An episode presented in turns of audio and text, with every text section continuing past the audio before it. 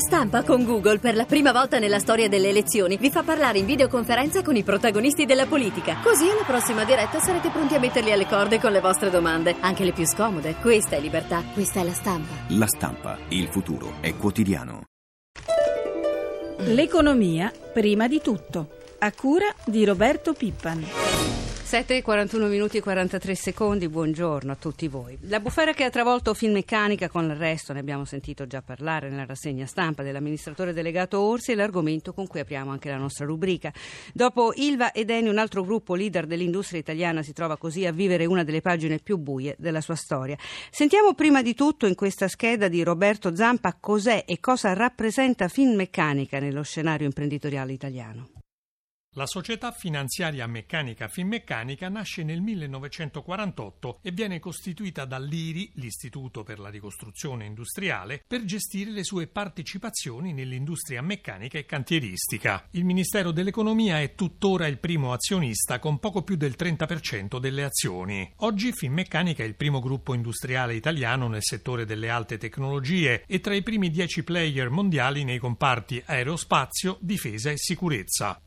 Settori strategici, elicotteri, elettronica per la difesa e sicurezza e aeronautica. Buona la presenza anche nei sistemi di difesa, nel settore spaziale e dei servizi satellitari. Infine è presente anche nei settori trasporti ed energia. Il gruppo nel 2011 ha prodotto ricavi per 17,3 miliardi di euro e dispone attualmente di un portafoglio ordini di circa 46 miliardi. Ha 4 mercati considerati domestici: Italia, Polonia, Regno Unito e Stati Uniti, nei quali lavora circa il 90% del personale del gruppo. In totale conta oltre 70.000 dipendenti, di cui quasi la metà lavora all'estero, in circa 50 paesi distribuiti nei 5 continenti. Finmeccanica è un vero fiore all'occhiello dell'industria italiana, grazie soprattutto all'eccellenza tecnologica dei suoi prodotti, che ha permesso la partecipazione a importanti progetti a livello internazionale, come il Superjet 100, lo Eurofighter, il B-787 Dreamliner, l'ATR, il Joint Strike Fighter, Galileo e la Stazione Spaziale Internazionale.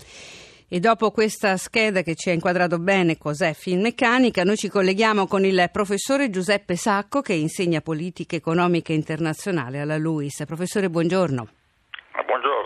Allora, l'accusa per la di Giuseppe Orsi è di corruzione internazionale. Una maxi tangente da 50 milioni di euro sarebbe stata pagata nel 2008 nella vendita all'aeronautica indiana di 12 elicotteri AgustaWestland. Il GIP che si occupa dell'inchiesta Finmeccanica ha parlato di tangenti come filosofia aziendale. Professore, oltre alle implicazioni di carattere giudiziario, la vicenda ripropone anche il tema di come operano le nostre aziende nelle commesse con l'estero, soprattutto quando si tratta di paesi emergenti. Lei che valutazione dà? Non darei la stessa valutazione del GIP, che dice che la corruzione e le tangenti sono la filosofia aziendale.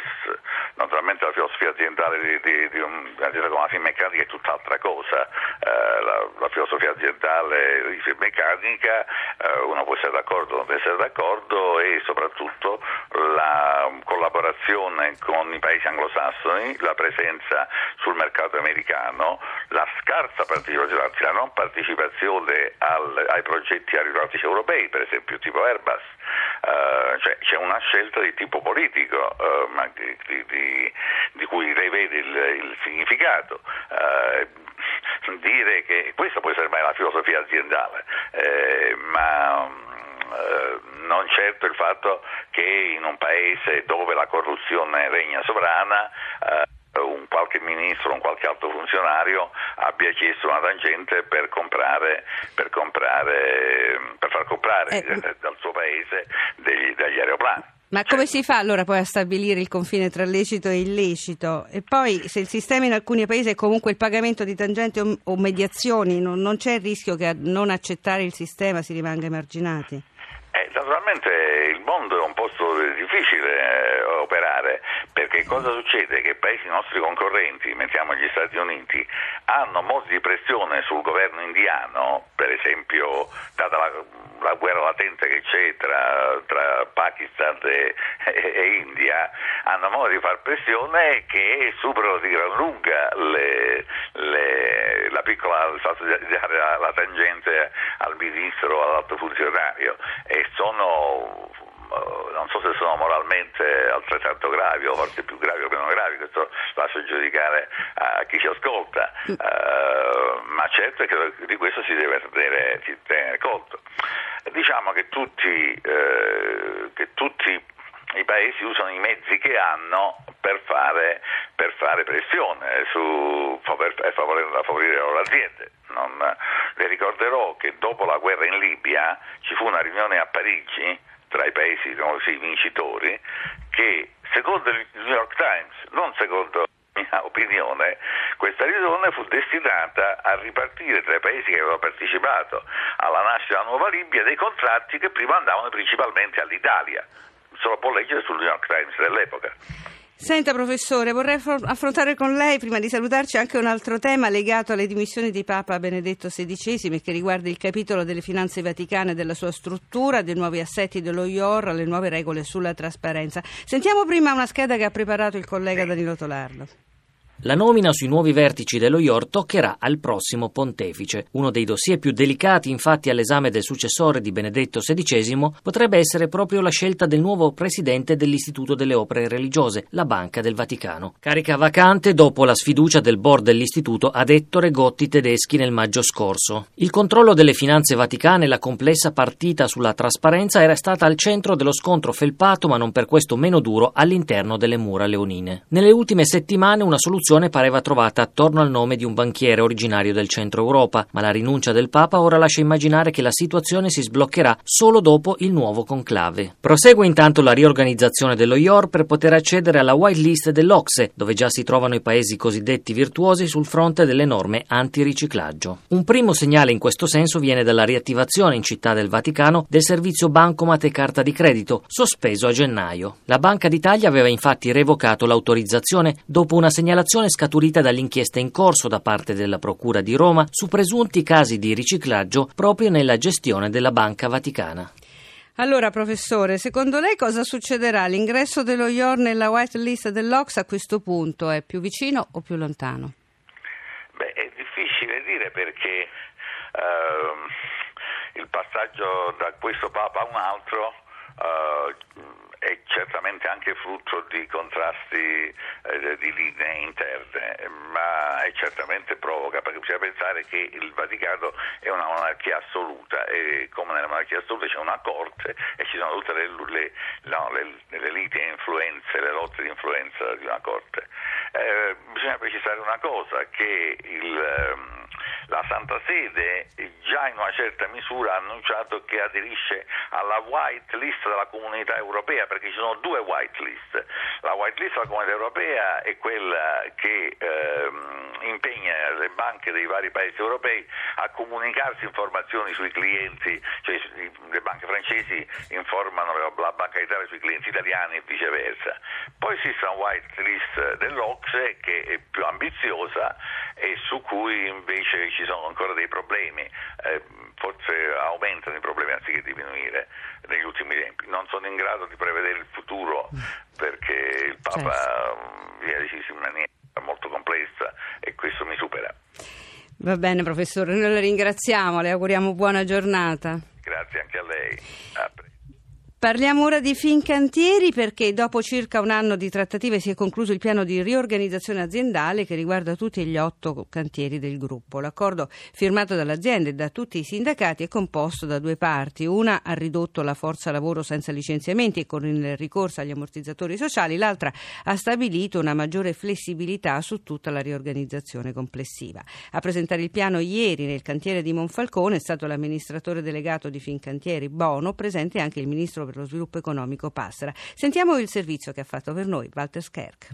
Il ministro per lo sviluppo economico Corrado Passera è stato a Monfalcone nello stabilimento più importante della Fincantieri. In cantiere, tra l'altro, ha visitato la Royal Princess, futura nave ammiraglia del gruppo Carnival, un gigante da 141.000 tonnellate di stazza lorda e 330 metri di lunghezza. La nave, che sarà consegnata in maggio, tra passeggeri ed equipaggio può ospitare 5.600 persone. Passera, con la visita a Monfalcone, ha voluto rivendicare il successo della sua azione, quando poco più di un anno fa ha rifiutato di vendere Fincantieri e con azienda e sindacati ha avviato un efficace piano di ristrutturazione. Artefice del piano è stato l'amministratore delegato Giuseppe Bono. La situazione è comunque di crisi, però noi come Fincantieri la maggior parte di questa crisi la stiamo affrontando con molta minor danno di quello che si poteva pensare. Quando parliamo della situazione della Fincantieri, delle commesse che stiamo prendendo e tutto quanto, noi non ci dimentichiamo delle persone che stanno in cassa integrazione, che quindi hanno un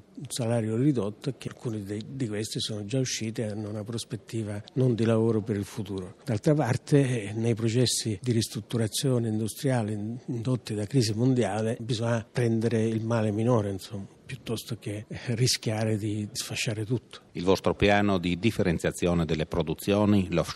Noi abbiamo fatto una grande acquisizione, siamo oggi il quarto o il quinto produttore mondiale, il primo per diversificazione di produzioni e per produzione ad alto valore aggiunto, gli altri concorrenti avanti a noi, più grandi di noi, sono tutti coreani. Quindi noi siamo campioni non solo dell'Italia, non solo dell'Europa, ma di tutto il mondo occidentale. Speriamo che questo induca anche a una maggiore attenzione da parte non solo del governo italiano, ma anche dell'Europa.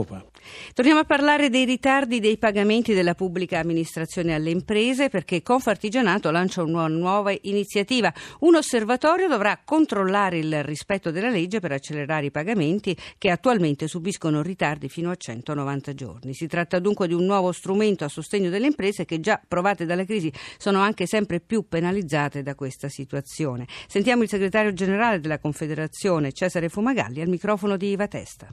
Tanto il problema è esteso a tutta la pubblica amministrazione, basti pensare che 2/3 dei pagamenti dalla pubblica amministrazione vengono dagli enti locali, per cui è un problema di Stato ma è anche un problema di regioni, province, comune, e sono diventati i peggiori pagatori, peggiorando nel tempo le loro performance iniziali, tanto che oggi più di metà del totale dei debiti delle pubbliche amministrazioni nell'Europa fanno carico purtroppo all'Italia, un tristissimo primato che si riverbera per intero sulle imprese e sulle piccole imprese in particolare. E in che modo si possono accelerare i pagamenti? Applicando una nuova legge dello Stato che ha recepito una direttiva europea che obbliga ai 30 giorni come termine di pagamento sia nei rapporti tra imprese sia nei rapporti fra pubblica amministrazione e imprese. Anzi, nel rapporto proprio tra pubblica amministrazione e imprese sono pochissimi i casi di deroga prevedibili. Dovrà scattare automaticamente l'interesse legale di mora, che è pari al tasso BCE maggiorato dell'8%. Quindi questa volta una sanzione che noi reputiamo possa davvero mettere in riga i cattivi pagatori.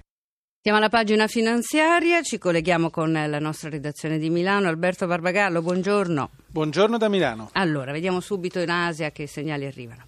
Meno 1,04% la chiusura della borsa di Tokyo, con realizzi che a fine giornata hanno peggiorato l'andamento complessivo, anche perché è risalito un po' lo yen, aspettando novità di politica monetaria dalla Banca del Giappone che parlerà domani.